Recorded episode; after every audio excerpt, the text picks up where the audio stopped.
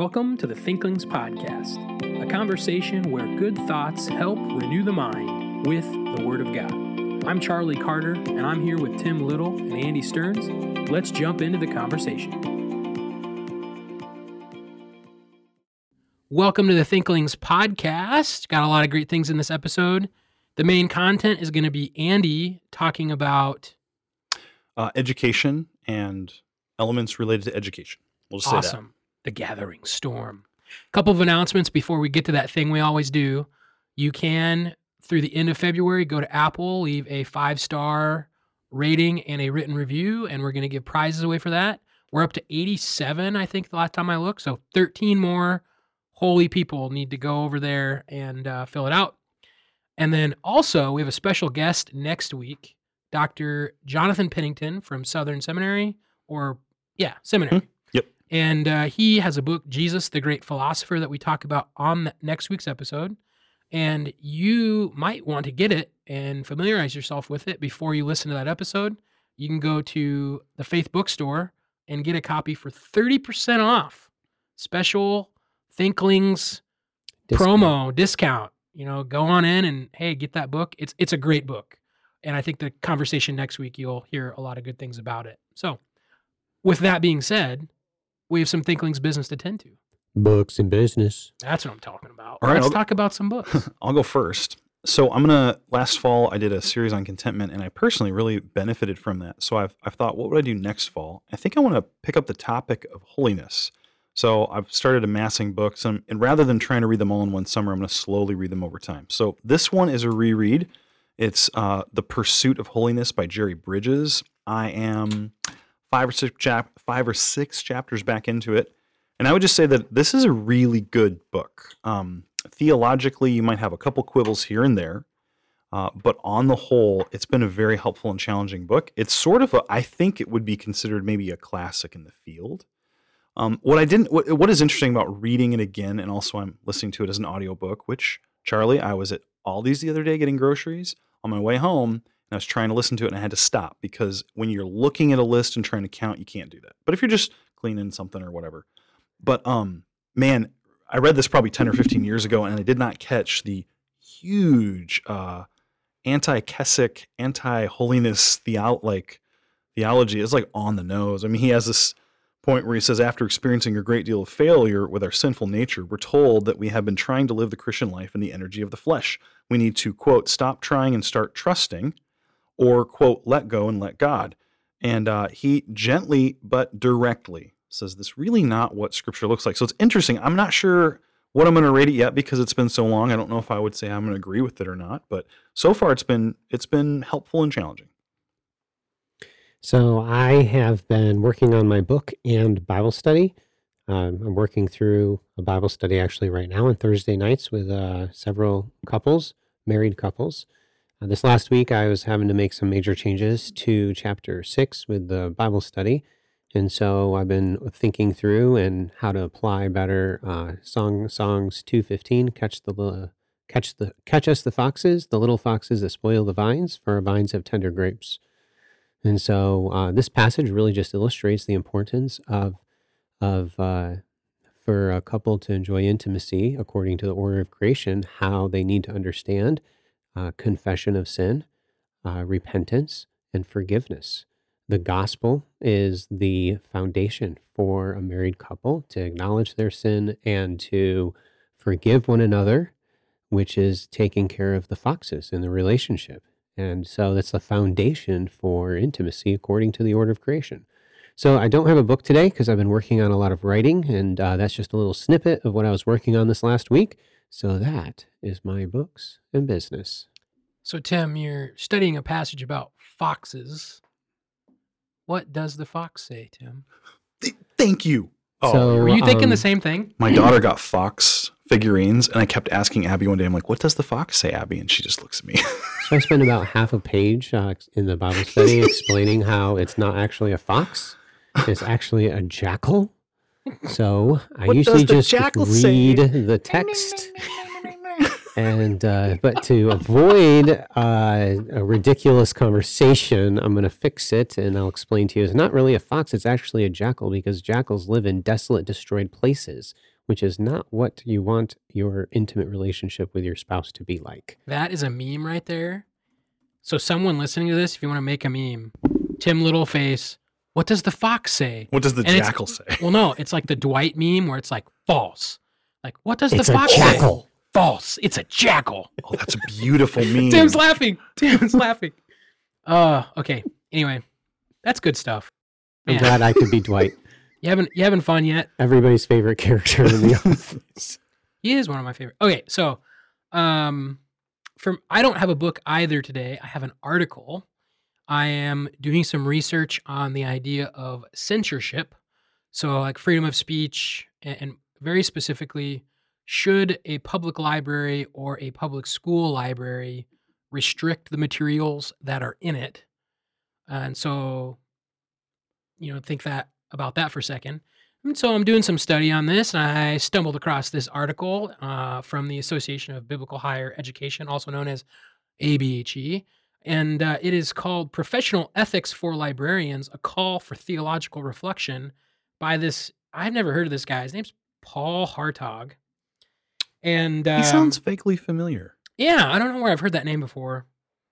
But anyway, so this uh, Hartog fella, he's he's advocating that a theological framework is actually necessary for the job of a librarian because you you have to have virtue in the task of selecting books and things like that. So I'm just going to read a little portion here. This is on page 75 if you go and find the article. Librarianship itself can be viewed theologically as, quote, a vocation and not just, quote, a profession. So, vocation, vocative, it calls to you. Oh, that's beautiful. Yeah. Oh, that's so good. I, and I think that's probably never- why it's called that. I know. on it. Anyway, I'm on it.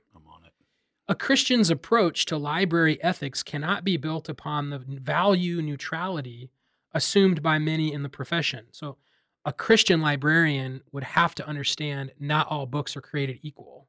There's not neutrality in these resources.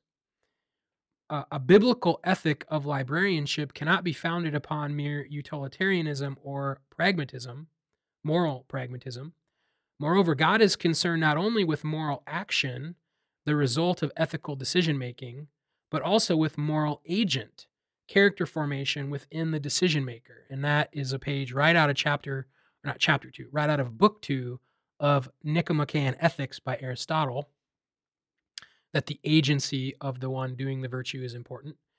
Ideally, back to the, the quote here ideally, professional and ethical dispositions are cultivated as genuine moral character qualities and not merely as facets of an occupational veneer. A graduate school of library and information science may grant education and expertise, but a moral habit develops through progressive sanctification. The Christian professional librarian is one dedicated to discipleship, must be committed to transformation as well as information. So I think this is actually in favor of some type of censorship that a librarian with a proper ethic would understand that certain materials shouldn't be there. Where that gets to be an ethical dilemma is then say, what if you are a Christian librarian at a public, or use a better word, government institution, like a university or a public school elementary library, and you don't think that that book, you know, Sally has two mommies should be on the shelf, but you can't restrict it. Like, what do you do? Uh, so, just interesting to think through in the issue of freedom of. I think I would actually say that yes, we need to censor materials, but and that's because of the the virtue of what is there and how it transforms the person reading it. But just in- interesting thoughts here on uh, librarianship by uh, Paul Hartog. So that's what I'm working on. What I'm reading right now. Andy, you want to give us a, a preview of what's in this episode? Probably for this one, maybe just best to go right into it. We're going to talk about education. We talk about that a lot. And the the there's a book by Al Mohler, The Gathering Storm, that there's a couple of issues in it that come up, but I think the broader conversation we're trying to have is about education. So I think you'll find it interesting. Let's have a conversation today about culture.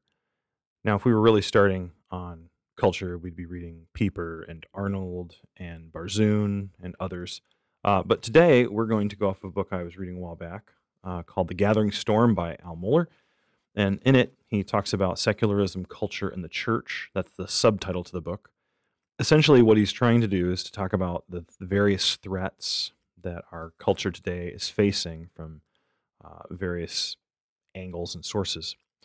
So, again, this is one of those books where I just read a couple of chapters out of it. And I would say that this is a, a decent book. I've talked about it already on the podcast. It's um, it's worth reading if you're at kind of a beginner's level or a middle level of this uh, this whole topic. But in one of his chapters, he talks about the engines of culture, and I thought that was worth discussing. So today we're going to talk about different fountainheads of culture.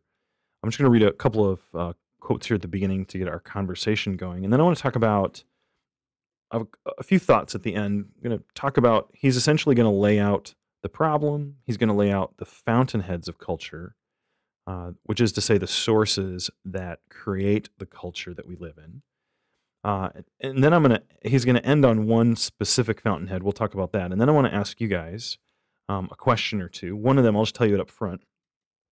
How can a Christian guard themselves against the influence of these kinds of cultural fountainheads? What we're going to see as Mohler walks us through this is that all of these sources of culture are not merely traditions and behaviors and whatnot. It's actually a moral worldview they're presenting, and it can influence us. So I would say how do Christians guard themselves against the influences of these different fountainheads? And we may have a few more questions to talk about by the end. All right. So he starts off with this illustration uh, using the book printed in the 1970s called Future Shock. And uh, in the book, they talk about how today, in the 70s, culture is changing more rapidly than ever has. And the book says that at a certain point, we're not going to be able to handle it. And so Mohler says, I mean, consider all the things that since 1970 that have changed since this book has been produced. Uh, you have abortion with Roe v. Wade, you have the sexual revolution, all kinds of stuff. He says, now, in one sense, just about everyone contributes something to the direction of culture, starting in the home and then extending outward to civic involvement and engagement with other people. We are culture making cultures. Building a playground is a culture producing act. Then he says this he says, at the same time, given the immense size and scope of our culture, the main drivers of our cultural production are the crafters of the cultural messaging, and the drivers of the culture are indeed powerful. He's going to walk through four fountainheads, I'm calling them fountainheads, of culture. Uh, the first one is Hollywood, the second one is Wall Street, the third one is Silicon Valley, and the fourth one is colleges or the educational institutions. So he gives a quick overview of Hollywood, and I think Hollywood's probably the low hanging fruit for us. I think when we think of who's trying to affect the world, we think Hollywood. Hollywood and their uh, view, they're presenting of sexual sexual views as normative, uh, speech as normative, uh, entertainment is not like whatever they present. They're trying to present a world that's normal. And so he says entertainment is uh, it drives culture and it possesses enormous sway over of the American society. And I would say it's really intriguing. Um, people watch the Oscars, which is an award show, which is simply Hollywood congratulating itself on how great it is. And most of the time, when people make speeches at those award shows, they're very, very moral speeches. Now, when I say moral, I don't mean correct or right. What I mean is they're they're through and through coming from a moral position about something, even if it's just their world that they're talking about. Um, eh, but this is what Mohler wants to note. He says the powerful, the power of Hollywood rests um, in this: that celebrities today have a very strong grip on the American conversation. So think about. Uh, you, can you guys think of any examples where Hollywood has power today at a cultural level that it's wielding. Any thoughts to jump off the top of your head? I have a couple thoughts of my own, but we've seen enter the enter. What was the third point? Hollywood, Wall Street, uh, Silicon Valley. Oh, Silicon Valley. Okay. So with Hollywood, you think through the entertainment industry. Uh, I was kind of surprised at some presidential elections in a few years ago, anyway, how they would bring these popular singers uh, to these campaigns. I'm like, why in the world are you bringing, you know, so and so and having them perform or sing or whatever at this election campaign? And then I read Neil Postman and it made more sense to me. But that's where like these these um, icons of our culture from the entertainment industry and from Hollywood have an um, amazing, amazingly strong voice uh, within the populace, even in an area where really they shouldn't have any voice because all they are is an entertainer. They they aren't any kind of an expert in political theory or anything. Yeah, there's a a pretty frequent idea in athletics where it's like uh, stick to basketball or stick to football, where you know like high level athletes want to spout their political views, and because of their popularity or their talent as an athlete, people want to. It's it is Postman. They ascribe more value to that person's system of belief or political statement because of that talent or ability or fame and so there's you know on, on, twitter you know stick to stick to sports or whatever is is a common hashtag. And of course the athletes come back with you know their rebuttals to that but it, it is that idea that someone who's famous people are going to buy into what they're saying because they're famous. Like they have a large following for a reason so you're, you're manipulating fame to espouse a view. Which is that actually brings me it, it's interesting because you, if you've heard of the fallacy of the expert witness, the fallacy of the expert witness, the expert witness says this is what is true, and you believe that person because they're an expert, which is not unwise to take their view seriously. But at the end of the day, what makes their view right is not their expert status, it's the evidence or argument they present. And so like Greg Koukl brings this up in his book Tactics. A lot of times you'll hear experts, you know, nine out of ten doctors say choose this, you know, toothpaste, but it doesn't matter if a doctor says to choose it. It matters what the reasons are the doctor's saying and are those right reasons. Hence, you can have a veterinarian saying this is the best toothpaste to use, and he's a doctor, and so they include him in it. But you see what I'm saying? That kind of illustrates the, the problem with it. So here, it's almost like you could add a second fallacy in, in the same family of the fallacy of the expert witness, and you have the fallacy of the famous voice. I'm a doctor. You are. That's right, Tim. You're a doctor. I'm an authority. What's the best toothpaste? what is the best toothpaste, Tim? I'm gonna mute myself now. Okay. Tim doesn't brush his teeth. what? You're horrendous. How many how many credits do I have to have to be considered a doctor? Oh, it is not it the credits on the program. And a lot of people have the credits, but they fail to write their dissertation. So that's Oh. kind of the bigger hurdle. Yikes! and then some I'm people close. some people have very minimal level credit degrees and they get a Well, isn't it like it's tradition? Like if someone speaks at a commencement, they're given an honorary doctorate. not I don't think so, no. I, that I'm pretty sure that's a thing. Like, it's like the only reason I know that right on cue to get us back to where we're at is Will Ferrell was asked to speak at USC's commencement a few years back, and so technically it's like an honorary like Seriously. Dr. Ferrell. Yeah, Wow. I need I think that's a thing. Maybe that's what I should do instead of getting a doctorate. Just And to close his speech, he sang a pop pop culture song. But anyway, but so this fits so perfectly. the point of that is Yeah. why why is Will Ferrell? Yeah. He is mm-hmm. he's a grad of USC, which that makes sense. Okay, he's no But why why is he giving a commencement address? Yeah. Is it because his ideas are like Mhm. superior, Yep. valid, like he should be in that setting, or is it because he's famous and funny? he's famous and funny. And he is quite funny. He is. And we always need more cowbell. Okay, so we have basically what Mohler brings out is a lot of Hollywood uses its extreme uh, popularity and growing authority to back LGBT issues, worldview issues, and then to push against traditional Christianity and that sort of thing. So I, I think that one we understand. The next one he brought up was really intriguing Wall Street and the moral revolution. So what he he he starts off talking about the Harvard Business Review, and it's a mainstream publication. He says that it traces economic shifts and it's reshaped American corporate life. He says, unlike People or Vogue, the Harvard Business Review is no faddish magazine. It reports serious developments in American economy and it represents a centrist reading of American corporate culture. Now, what he's going to point out is that even Wall Street in this area, now, if you think about business, business is business. Like you can do all the politics you want, but at the end of the day, you got to sell stuff. Um, there are movies that will come out with heavy leftward political agendas and they won't do well. And then one that comes out with a more right side leaning one and it'll do great. And Hollywood is annoyed at that and they try to cover it up. So at the end of the day, in some sense, business doesn't care. But here, Mohler notes that even the Harvard Business Review, which has enjoyed a fairly credible reputation as a centrist magazine for a long time, is now capitulating and starting to push these LGBT agendas. Um, so that was intriguing. And I think that you've even seen that. Is there any examples where you've seen businesses take on this political uh, move? Is there any any any business out there that you could target in your mind that have maybe done something like this? Can't think of any. Can't think of any. Can you? Yeah, I know. It's kind of a big target. It is a big Mhm. target, isn't it?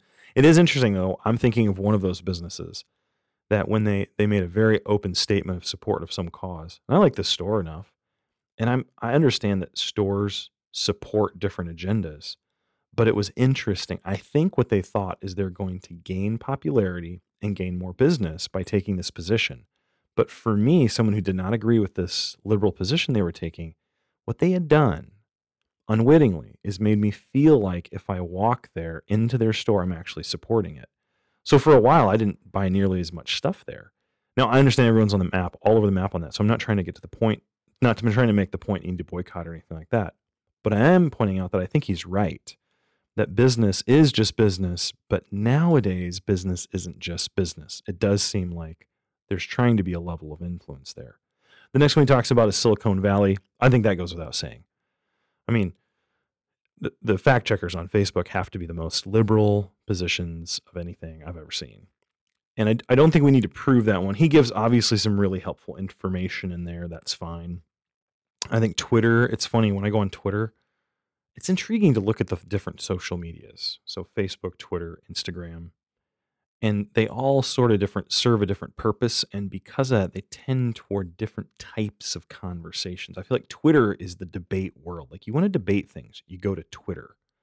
If you want to debate something you really don't go to instagram i don't think. I don't know maybe i'm wrong on that one and i don't know what you'd say for the other two. So he makes some good points there like that section. Go ahead. I would say if you want to debate, you shouldn't debate in any of those places. actually no okay I thank would you I wouldn't call what happens in the comment section of a social media site debate in any sense of the word. So let me, yeah, well said. Thank you. A point well taken. Let's let's change that from debate to Vent, ar- venting. Oh, I was gonna say argument. Oh, they do that all is the even time. better. That's really good, Charlie. I'm gonna give you two points for venting. That's the word I was or looking for. maybe.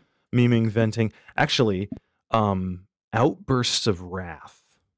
I think social media is built for that because you don't have to look in the eye of the person you're outbursting on uh, in wrath on. All that to say, though, it's not just simply that it gives us a place to vent our wrath. It is also that.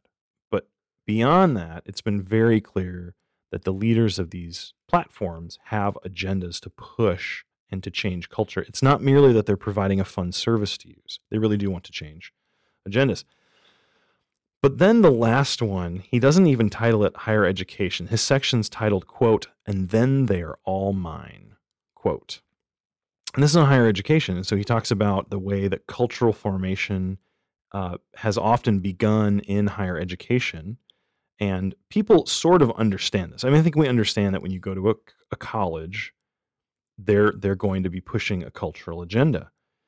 The intriguing thing is that, let me hold on, I gotta get the quote here they'll often make the claim that they won't aren't, they aren't trying to indoctrinate you at all.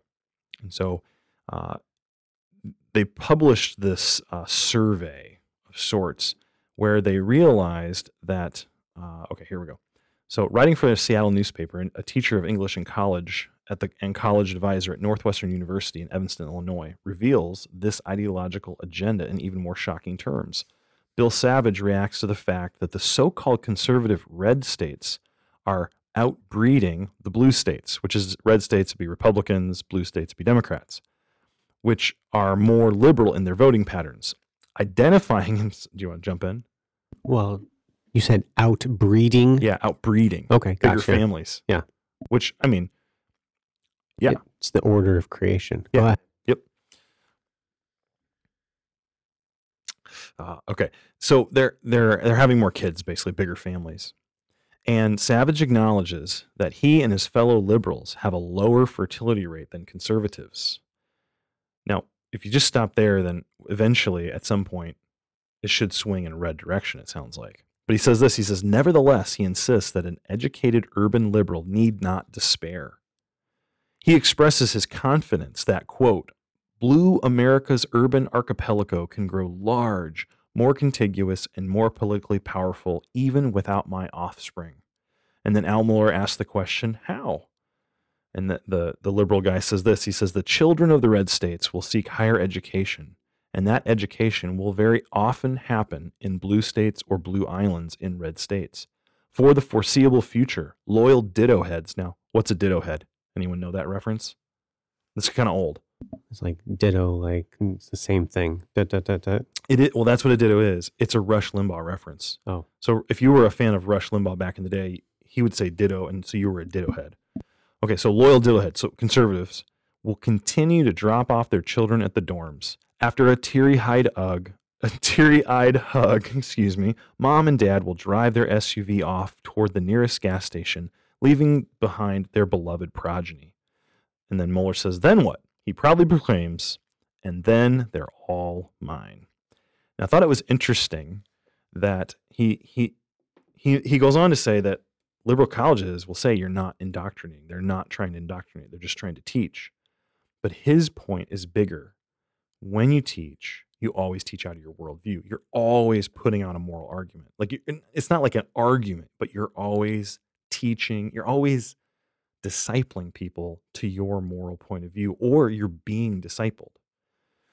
So as I was reading this, I had a number of thoughts. The biggest one in my mind was Romans 12, 1 and 2, that says, Don't be conformed by the world, but be transformed by the renewing of your mind, which is intriguing because in that verse, it's not that I'm trying to copy the world, it's that the world's trying to press me into its mold. And as I was thinking back here, these are some of the big areas or places where the world does that Hollywood through entertainment, Wall Street through business and commerce, Silicon Valley through social media and basic college education at both community college all the way up to Ivy League schools. So that here's here's a question. So then you're watching television or you're at a business deal or you're on Facebook or you're picking a college. What are ways Christians can help to defend themselves against the cultural influence of these major fountainheads of our culture today?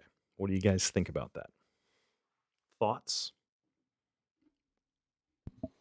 My first thought is to uh, to go to the wisdom literature. A lot of times, people have this idea that the Bible doesn't really have the answers, and um, when they get to like a, a college, a collegiate situation, they're they're presented with arguments they haven't ever heard, and uh, they find them very persuasive. But actually, the Bible explains that true wisdom is found in the Lord. Uh, the Lord is the creator of wisdom. He's the one that's created uh, the world. And in creating the world, he created it a certain way, the blueprint, the order of creation. And so the Bible provides the foundation for understanding what's going on in this world. And so as you think through, well, this isn't going the way that I thought it was going to go. Um, well, well, what, well, how do we handle that? That's not going the way that we we thought it was going to go. Does that mean that the way I'm thinking about it is wrong? Maybe. Or is the way that I'm I'm thinking about it needs to have the right starting point. It has to have the right foundation. And so I automatically just go to the concept of the fear of the Lord as being the beginning of wisdom.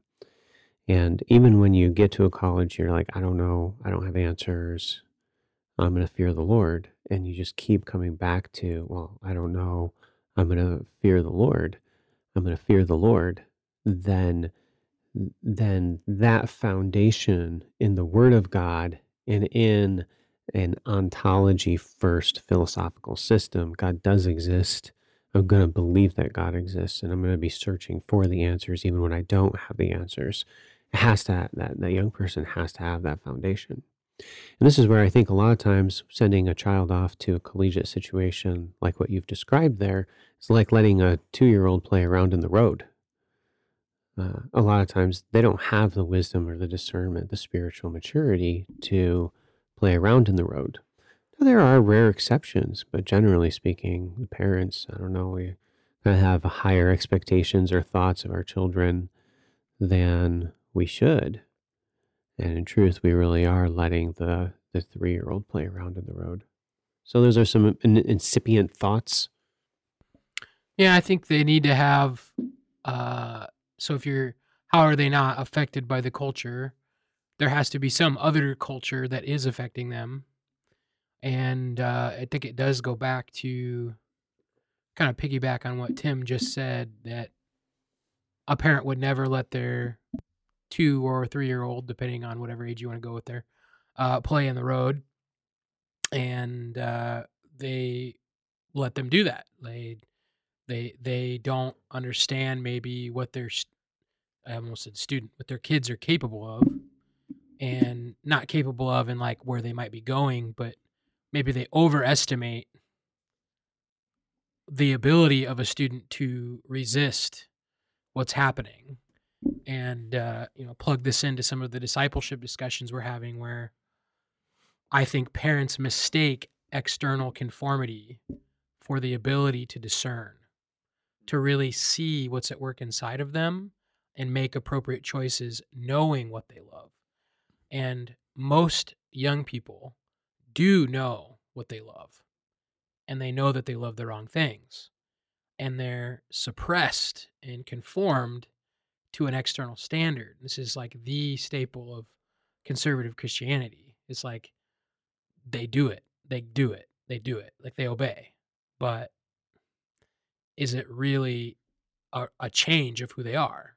Do they actually love what they're supposed to love?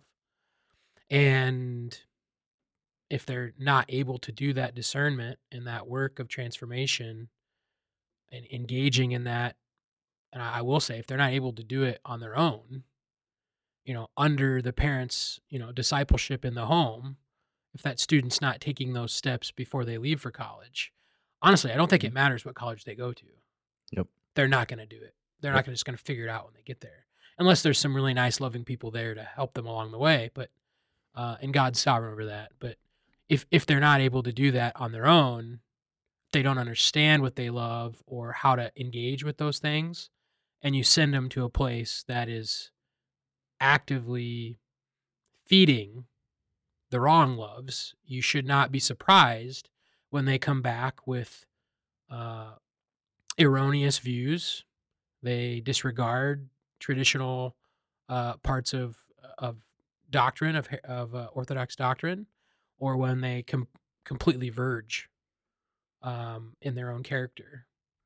Um, but you know, I I think it is I think it's fair to pinpoint like the colleges, the education as a as maybe a breaking point, but it doesn't start there. So I don't think mm it's fair to blame no. a college for what's happening uh, in in a child's you know a college student's life. And uh, I think what we've observed here at Faith is that usually the kids that are doing well when they get here get more tools and continue to progress in what was already happening. And the ones that were not doing well when they got here usually persist in that direction. And there's uh, not a lot of like real radical flips of like this person was about ready to, you know, wily coyote off the edge of the cliff and then they flipped it around. Um, but there's a lot of uh, maybe advancing the understanding of what was already happening. I don't know if that makes sense, but there's some thoughts there. No, I had the same or a similar thought. I don't think that someone shows up at a secular college to do, a, you know, a biochemistry major or something like that, and then suddenly hears new things they've never heard before and walks away. Now that, that does that ha- does happen at times. It does, you know, so it does. But I but I do think in many cases I would agree. It's what's been going on growing up, you've been entertaining yourself at these entertaining venues. You've been absorbing that worldview of whatever it is. And when you show up at the college, you're just seeing the thing that you've thought was okay the whole time. And it's drawing, but you're not around all these other uh, checks and balances and helps. So I do think it can cause a problem. I, I do, though, think it does demonstrate because, like Tim, you said, it's like you're dropping off a kid and now they're playing in the road. I do think that my, my friend would say this way. So, Pastor Jariah, he's doing apologetics doctorate. He loves apologetics. He would say that that's why it's that sort of a ministry is so necessary early on because one of the ways secular colleges get at kids these days, students, is with either wrong information or poor information about origins and whatnot. But even that is just a dem- demonstration of what you just said. It's it was already happening, and it's not that it, nothing at the college influenced it. M- much of it did, but it, wasn't all happening at the college. Does that make sense? Yeah. So I do think, and and this liberal guy who's writing these words saying, "Hey, just drop your kids off, then they're mine." He wouldn't say that if he didn't really thought think it was working, if it didn't appear to be working. So there's something to it, and it just underscores the importance of those kinds of choices you make for your children, or what your children are going to choose at that point in their life. It is a choice that's Mhm. going to have a big effect on your life. Children, did you have something? no, I, I thought you were going to jump in. I was. I will now. Tim, you may speak. uh, you know, Proverbs chapter one talks about how a wise man will incre- increase learning, and a man of understanding will attain wise counsel. Okay, and what are the proverbs of Solomon written to? To give prudence to the simple, to the young man knowledge and discretion. Okay, so the book of Proverbs is written to young people, to simple people, to guide them in the right path. And and when I see a young person going to like a secular university, a lot of times what I'm seeing is you're throwing a simple person Mhm. into a group of scoffers. And what are the scoffers doing? Scoffers are who are they? I might I don't have we're not gonna I'm not gonna go through who the scoffer is right now in this podcast. It would be helpful for you to work through Book of Proverbs and identify who is a scoffer and then what are they doing and then how do you treat a scoffer? Uh, a scoffer is somebody who believes what they believe, and you're not going to persuade them. I might debate a scoffer, but the intention would not be to change the mind of the scoffer. They are um, resolute in their belief system. And the only purpose in debating the scoffer would be to instruct the simple. And so that scoffer who is extremely skilled, okay, they're at a university, they know what they believe. And you are putting a simple person there. I mean, you're, you're, you're, this is why so many of them leave. So I understand what you're saying, Carter, and I agree with you in that the trajectory has been established. That's why I like working with children's ministries, Mhm. four year old to sixth grade. Mm. They need to start having their devotions and developing a love for God when they're little, because that's putting them on the right path. And so then when, when they reach that point, they're not simple or at least as simple. But I still think every, like, I wouldn't want to put my son in that kind of an environment because you're basically, I think you're taking the book of Proverbs and you're saying, God, I don't care. I've got, our kid can do it.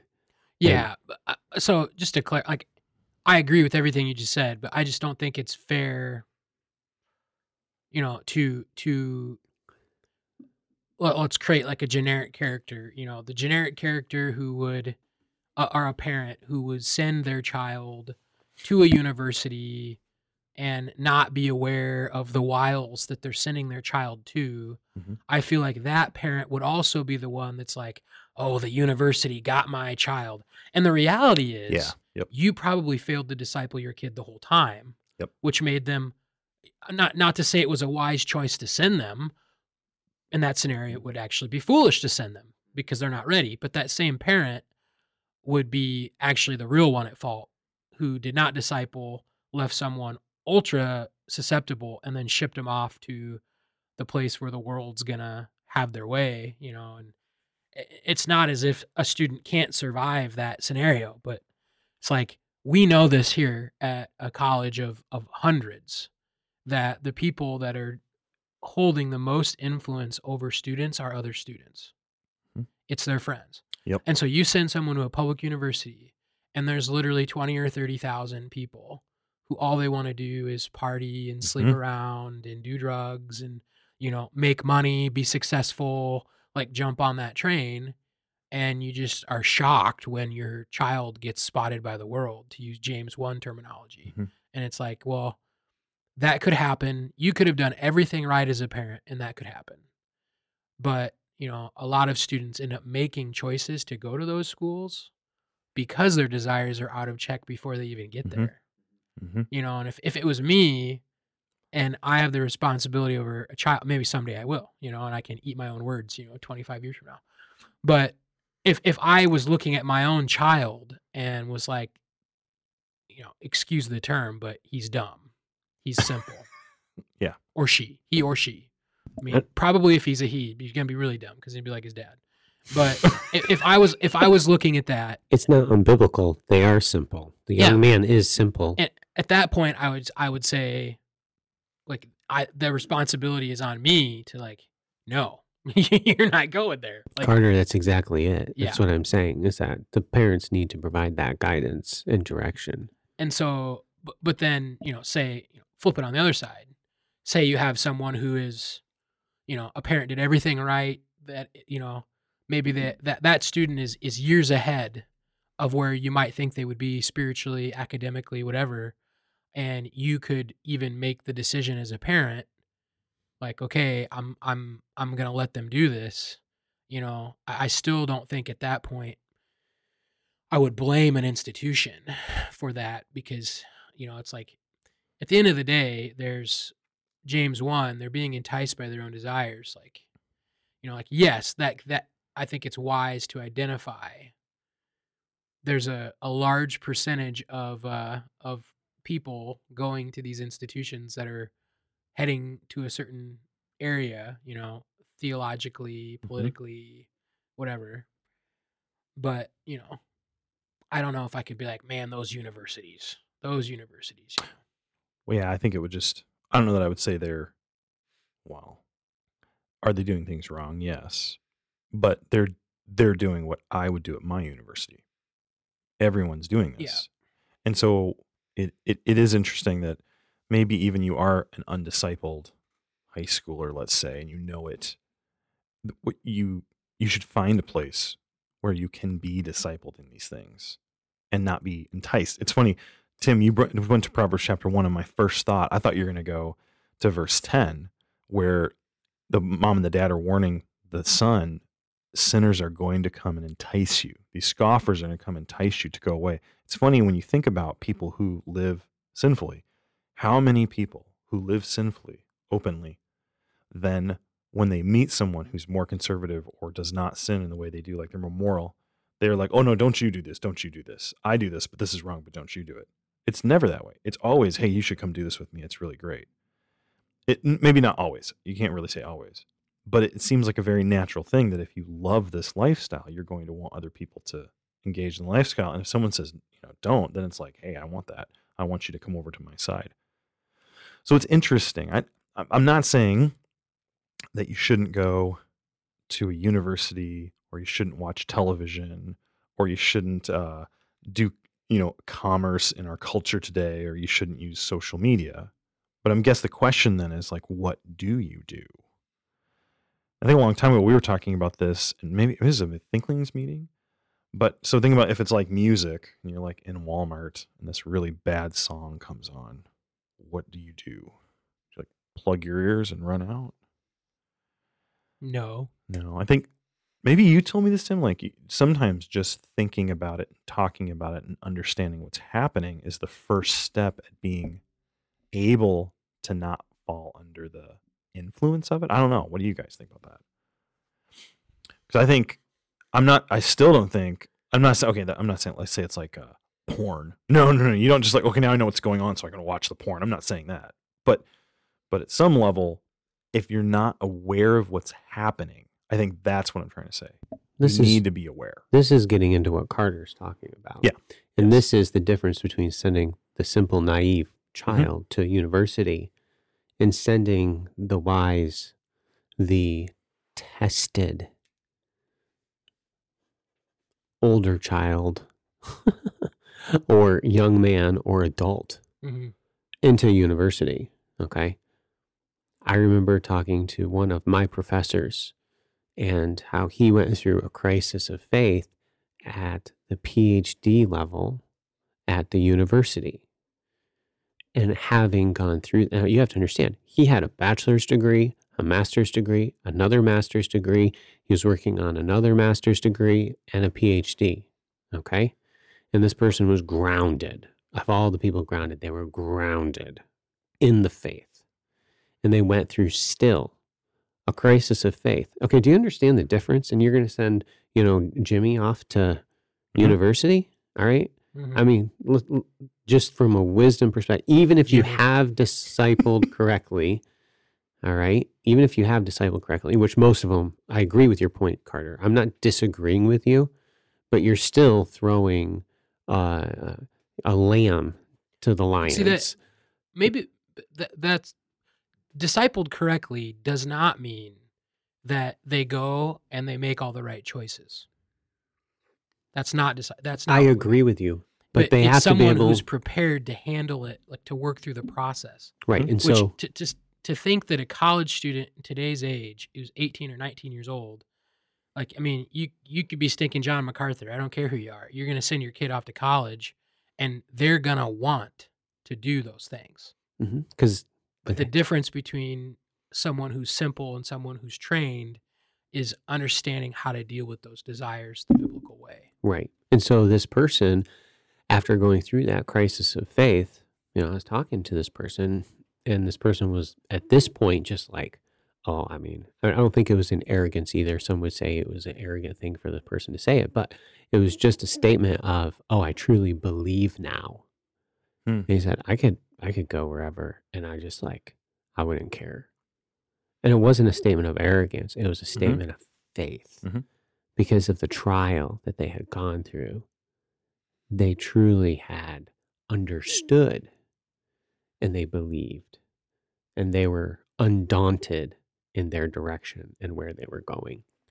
Does it- that kind of make sense? Yeah. Yeah. So these Mhm. two different people, I I'm, I don't know if I'm at that level, but I would think that I'm pretty close because of my knowledge of the word and my faith that has grown in the last five years, ten years. I Mhm. would think I could go into a setting like that, Yeah. and it would it would just I would pray bounce off of me. But there's no possible way I'm going to send my 18, 19, 20 year old son, even if my son has been learning Yeah. the desires of the heart, like what you're saying. Well, just bring it bring it full circle here, and maybe we wrap it up with a couple of thoughts here. But it's actually the same reason that when we're talking about you know Silicon Valley, social media, famous people, it's that same reason that makes sin so popular at the campus. It's not because there's one really famous person who's doing it, but it's all of these people are doing it, and it, th- that is the appeal of the draw. It, it, it is the popular thing, and you don't want to be left out. You don't want to be the only one Yep. who's.